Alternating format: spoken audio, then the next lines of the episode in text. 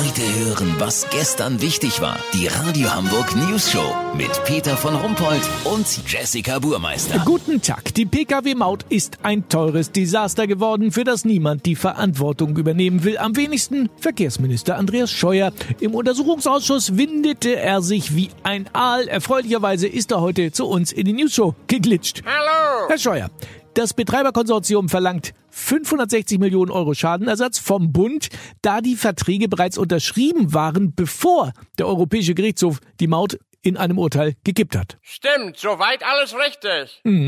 Ich weiß.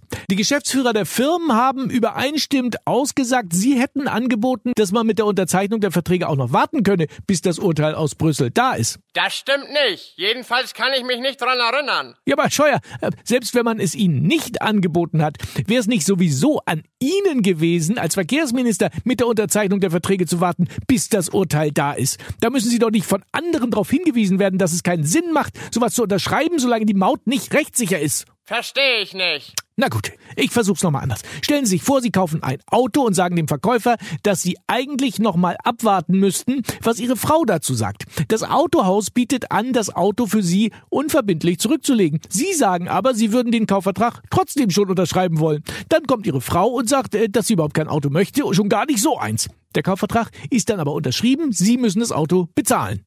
Wer hat Schuld? Naja, meine Frau natürlich. Und außerdem als Verkehrsminister begrüße ich jeden Autokauf ausdrücklich, egal wie er zustande gekommen ist. Ich geb's auf, Ihnen ist ja wirklich nicht beizukommen. Warum treten Sie eigentlich nicht zurück und gehen wie Ihre Vorgänger in den Vorstand eines großen Automobilkonzerns? Hab ich in Erwägung gezogen, aber ich erreiche da grad keinen. Die sind ja auch alle vor Gericht.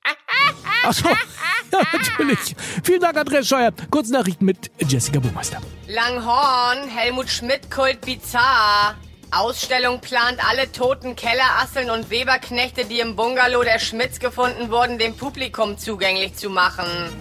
USA, der positiv auf Corona getestete US-Präsident ließ aus der Quarantäne verlauten, dass der kleine Erreger zu einem großartigen Freund geworden sei. Wir verstehen uns prächtig, so Trump auf Twitter. Empörungskultur, immer mehr Menschen regen sich über jede Kleinigkeit auf.